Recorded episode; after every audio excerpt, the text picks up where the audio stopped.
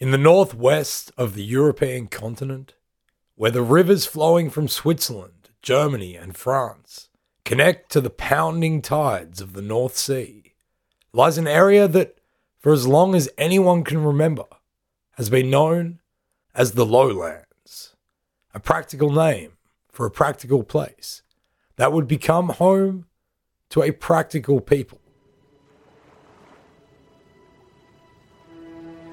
Welcome to the History of the Netherlands, where we explore the events and characters that, over time, have transformed a swamp into an amazing modern marvel. Episode 1 99% of Dutch history. That's most of it. Over the course of this podcast, we aim to give a general, although fairly detailed account of the history of the Netherlands through to the current day. Once this general history is completed, which should hopefully take around 50 episodes, we will then continue making additional episodes on more specific events, characters, issues, and other topics. So, if at some stage while listening you notice that we've neglected something, there's a fair chance that we plan on doing a separate episode on that topic, but later on. Of course, it is always worth checking because maybe we've forgotten something or missed something. So please feel free to ask us questions, provide suggestions, and generally say goedemiddag, all of which you can do via email, history of the Netherlands podcast at gmail.com. We also provide notes, sources, and other general info relevant to the episodes that we've released at www.historyofthenetherlands.com. In this first episode, we are going to crack on through the period of Dutch history about which there is the least information. Frustratingly, this is also the vast majority of it. People call this prehistory, but as far as we can tell, it's still history. Before we do, though, let's have a quick word about the nomenclature used for this part of the world. The modern country is called the Kingdom of the Netherlands and is comprised of 12 provinces. When this modern country was first established, however, in the 1580s, but which will be covered much further on in our series, they did so as the Republic of the Seven United Provinces. The wealthiest, most populous, and most powerful of these was the province of Holland. Resultantly, even to this day, Holland, which is actually now split into North Holland and South Holland, is often and incorrectly used to refer to the name of the country. In the Dutch language, the country is called Nederland. In German, Die Niederlande, French, Les Pays-Bas, and in Spanish, Los Países Bajos or something like that. In all these languages, it means the same thing the lowlands. As a geographic region, this is one of the earliest appellations for an area that today includes the Netherlands, Belgium, Luxembourg, and a northern chunk of France. Lowlander people include Hollanders, Brabanters, Limburgers, the Flemish, and many more. Flanders is today a region in Belgium, but also in France. These were all lowlanders throughout much of documented history. For our purposes, for this series, we are going to stick to the name the Netherlands and also the lowlands interchangeably. But when and where we use more regional names, we'll attempt to ensure that the reasons for doing so are clear. So, with all of that out of the way, it's easy to imagine people who lived thousands of years ago as being stupid cavemen but we think that's literally a literacy privilege mindset that comes so easily to us looking back judgmentally at our ancestors who were too busy spending their time hunting and collecting, building families and communities, and keeping it all together in an endless endeavor to survive, rather than having the time to ponce around inventing things like writing. Besides, there aren't many caves in a swamp, which is exactly what the people of the Netherlands would inherit from their very distant ancestors. Over the course of the series, we hope to convince you that the ancient people who chose to go and live in this swamp, which, to be fair, on the face of it, does seem pretty bloody stupid, were actually playing a long game which turned out to be pretty damn smart. their actions will create the foundations for a culture of pragmatic adaptability that has had and continues to have major impacts on the wider world. The biggest and most enduring major geographical event to shape the Netherlands happened between 250 and 130,000 BCE, towards the end of what were the penultimate millennia of an ice age that had begun around 1.8 million years before, called the Pleistocene epoch. During this glaciation, much of the region had become covered in thick ice. It had a huge impact on the geographical construction of what would eventually become the Netherlands. This impact was in the form of glaciers that, through their pushing, caused the creation of hills on the north and the south end of what would later become the border with Germany. Valleys emerged that would eventually become great rivers, feeding from the southeast into what would many, many tens of millennia later become the North Sea.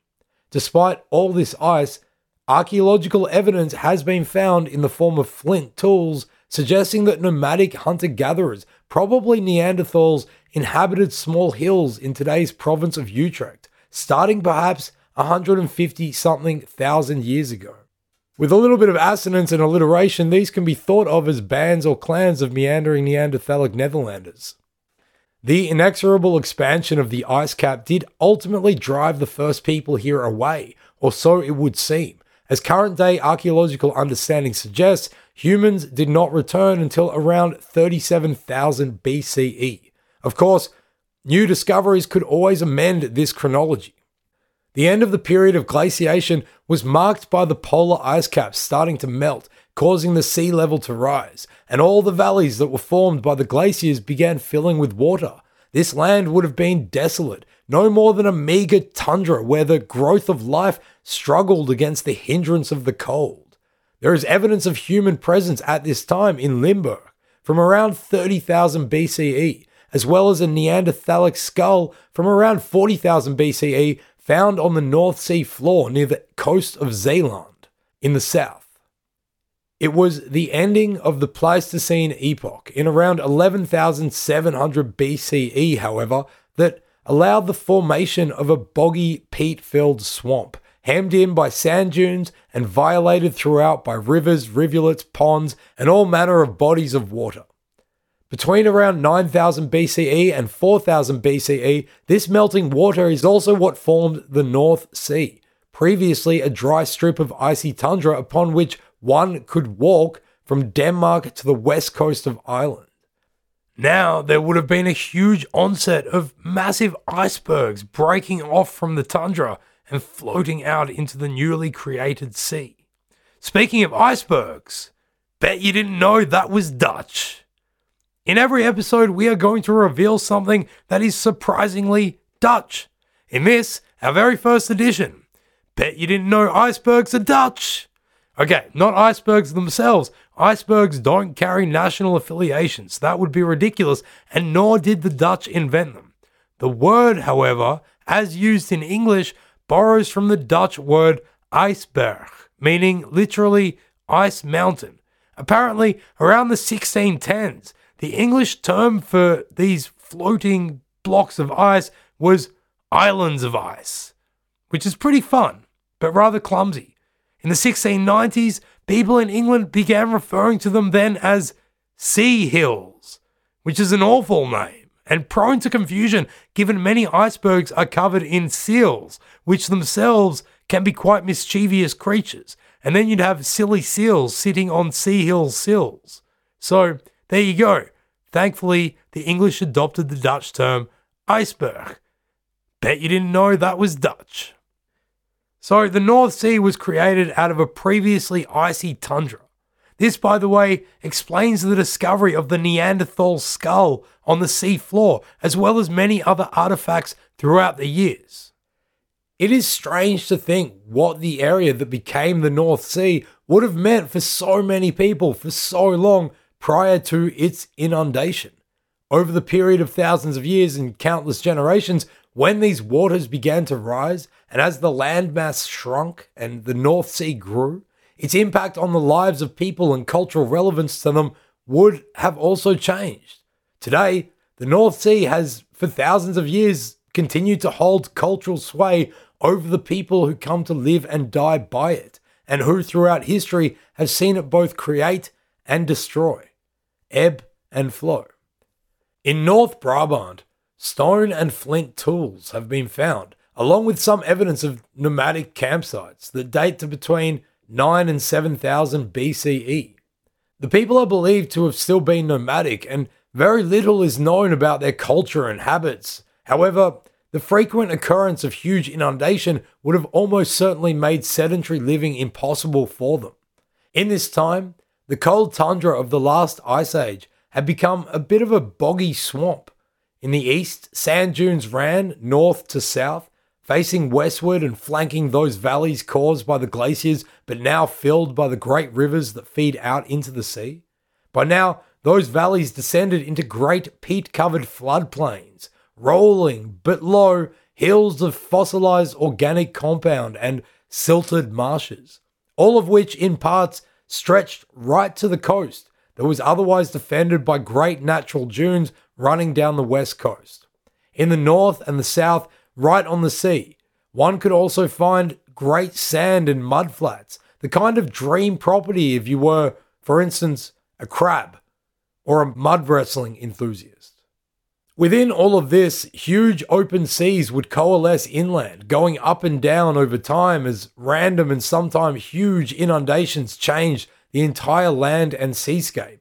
This created rich and fertile areas full of clay soil, deposited by the flooding sea and rivers. Alluvial plains, they're called. This is assumed to be what would have enticed people much, much later to start moving out of the hills in the east towards the sea, just like crabs. About six or seven thousand years ago, what are thought to be varying waves of migration from Central Europe and earlier Asia meant that pottery using hunter gatherer societies of the region seemingly merged their ways with the technological developments of the Mesolithic and Neolithic revolutions that came from the East. The convergence over the next five or so millennia of these various people with their various ideas laid the groundwork for the lowlander societies in the future. They brought farming knowledge like animal husbandry and different techniques that had evolved westward through millennia of life and migration. Cultures across the Netherlands varied. In the south were tribes of Celts, also found in the hills of Limburg. Evidence exists of large farms inhabited by people still using stone and flint tools and making spiral patterned pottery that lends them their label as Band Ceramus. Along the coast, the people of the so called Vlaardingen civilization were also pastoralists and fishermen establishing in these parts a tradition of resource management that continues to this day. Here, despite the protectiveness of the dunes, dikes still had to be built and maintained, never with an absolute guarantee of integrity. Influences from Scandinavia also fed into the north of the Netherlands, creating, for example, the Rössen and the Swifterbant cultures, often classified more broadly as funnel beaker culture. Spanning from Scandinavia through northern Germany and into the Netherlands, their funnel lid shaped pottery has been found in huge stone tombs called dolmen or hunebedden in Dutch, formed out of boulders that scattered the region. Relics of the glaciation 150,000 years prior and which had been shifted by people into place to create the mausolea.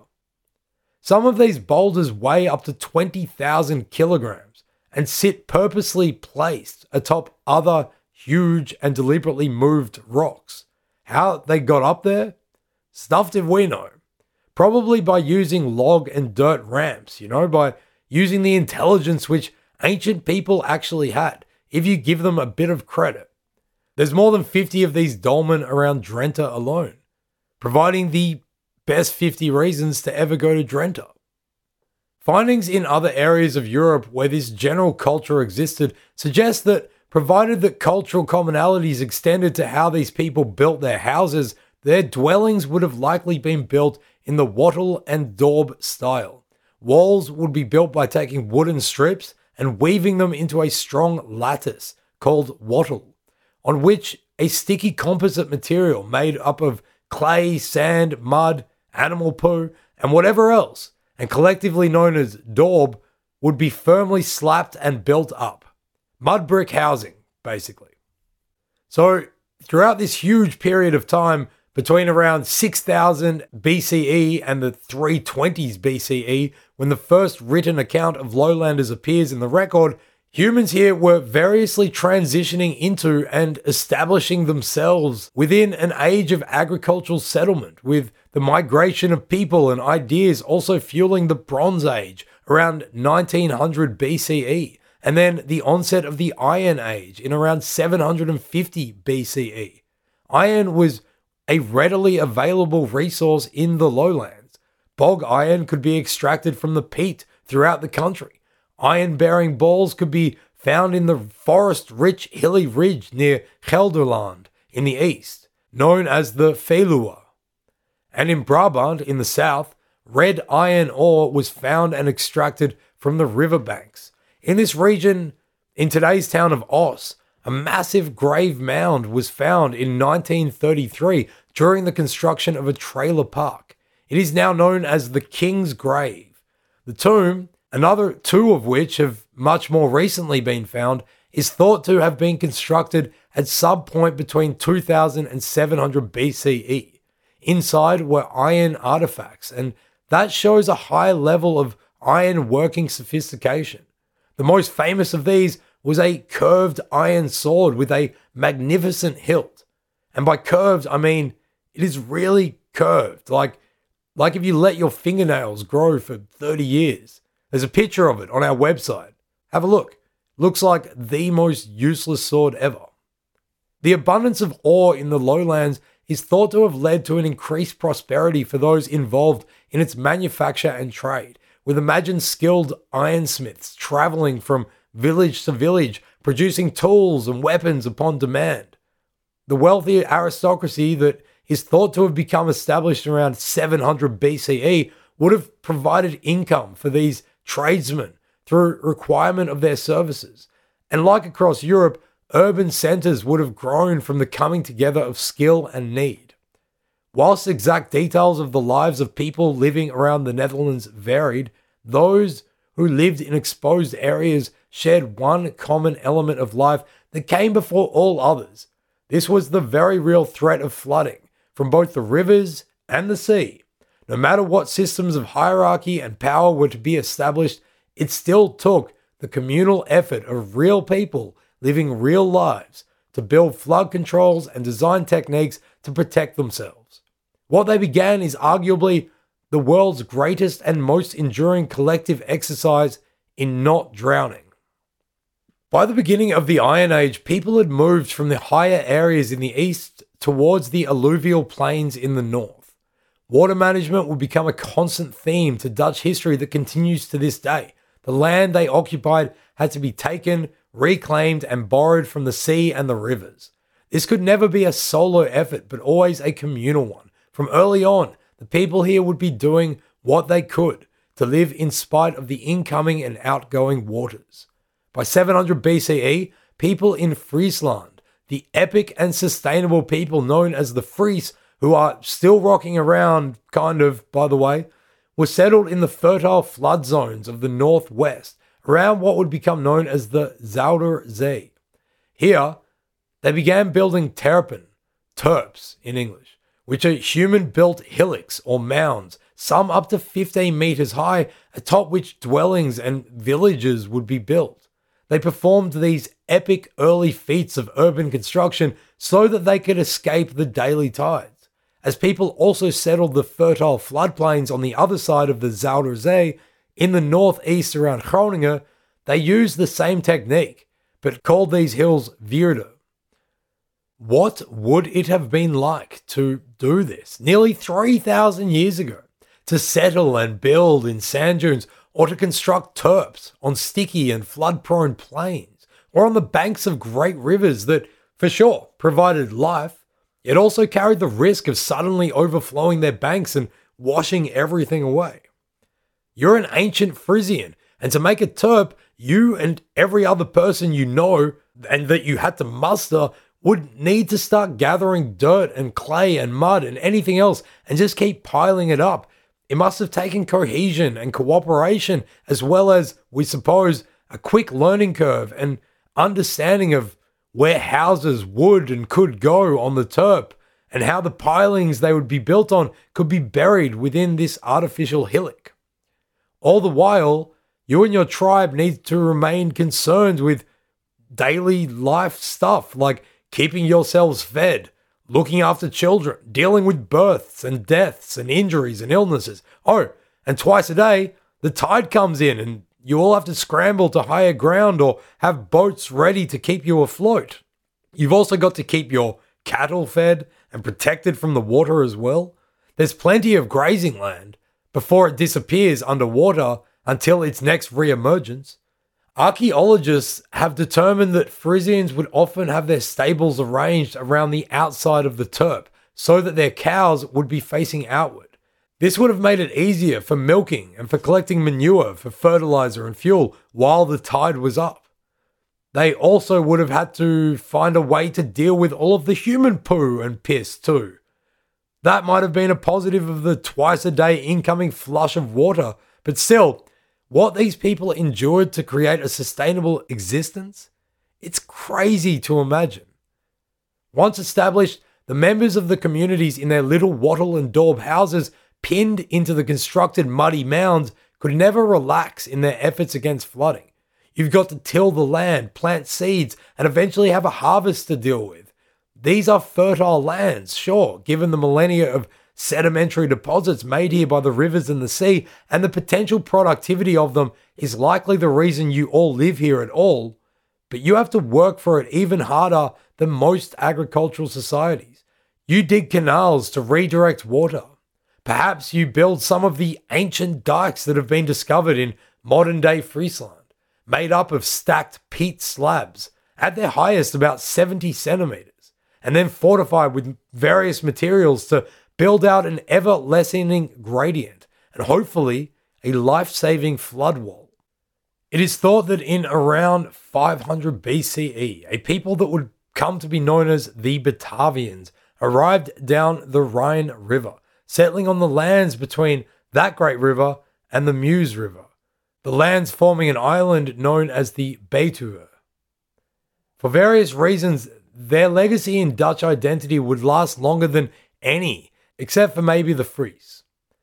In the 300s BCE, around the same time as Alexander the Great was conquering Greece, Egypt, Syria, and Persia, and as the peoples of the Asian steppe adopted the horse into a renewed nomadic culture, the northern coastal dunes of the Netherlands were settled by people such as the Cananefates, and the land south of the Betuwe was settled by the Belgae, whom Asterix has a competition against in volume 24 of the comic book series of the same name.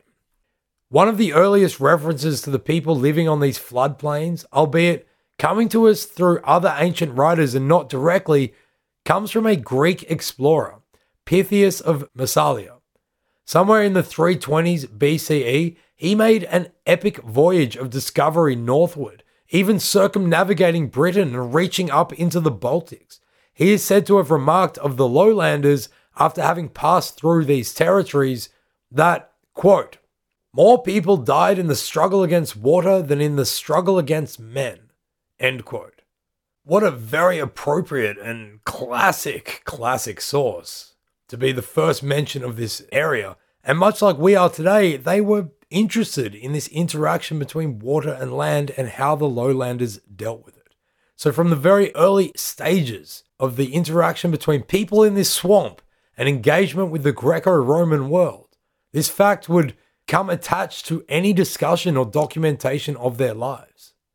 An epic, although somewhat overdramatic ancient description comes from Pliny, who in the 70s AD in his natural history, and keeping in mind the usual Roman sense of superiority to those they considered barbarians, wrote of the lowlands, quote, there, twice in every 24 hours, the ocean's vast tide sweeps in a flood over a large stretch of land and hides nature's everlasting controversy about whether this region belongs to the land or to the sea.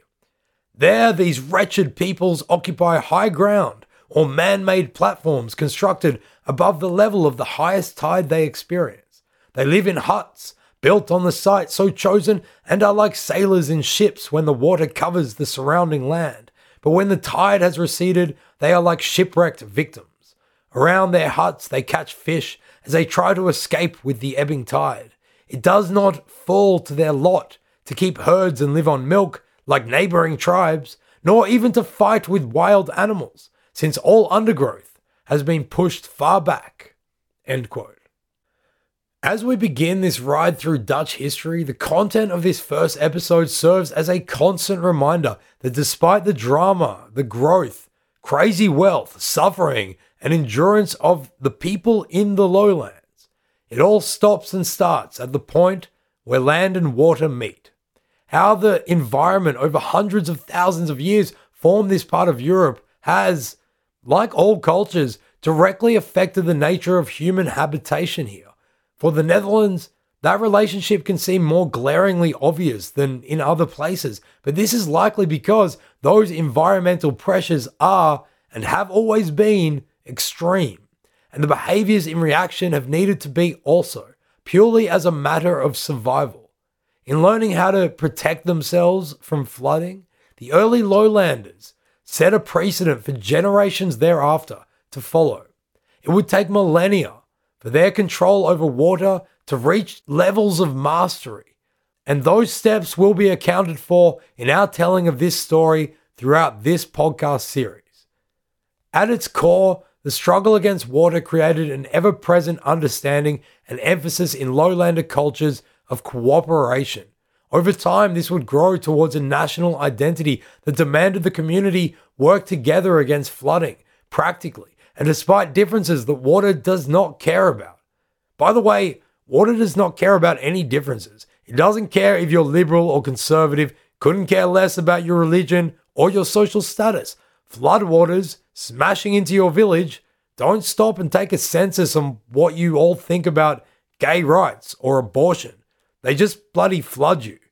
When the tide levels rise and the integrity of your village dikes are being threatened, and you and your neighbors run out with sandbags and whatever else you can muster to try to stop the water and protect all of your families. You don't care who else is there, as long as they are there. This collective defense mentality would, over the next two and a half thousand years, become a strong cultural undercurrent for the people of the European lowlands. How the cultural impression of living in flood risk lands would fortify the people of the lowlands for years to come will be a constant thread in this series, which will take us all the way through to the 21st century. Another ongoing thread will be how the people who inhabit these wet, peaty lands deal with their various, much bigger, and generally more powerful neighbors.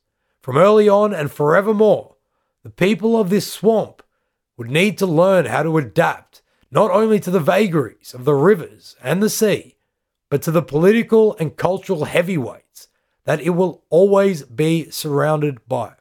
In the next episode, we are going to see what happened when the tribes in the Low Countries encountered the first real European superpower Rome. So until the next episode of The History of the Netherlands, doei!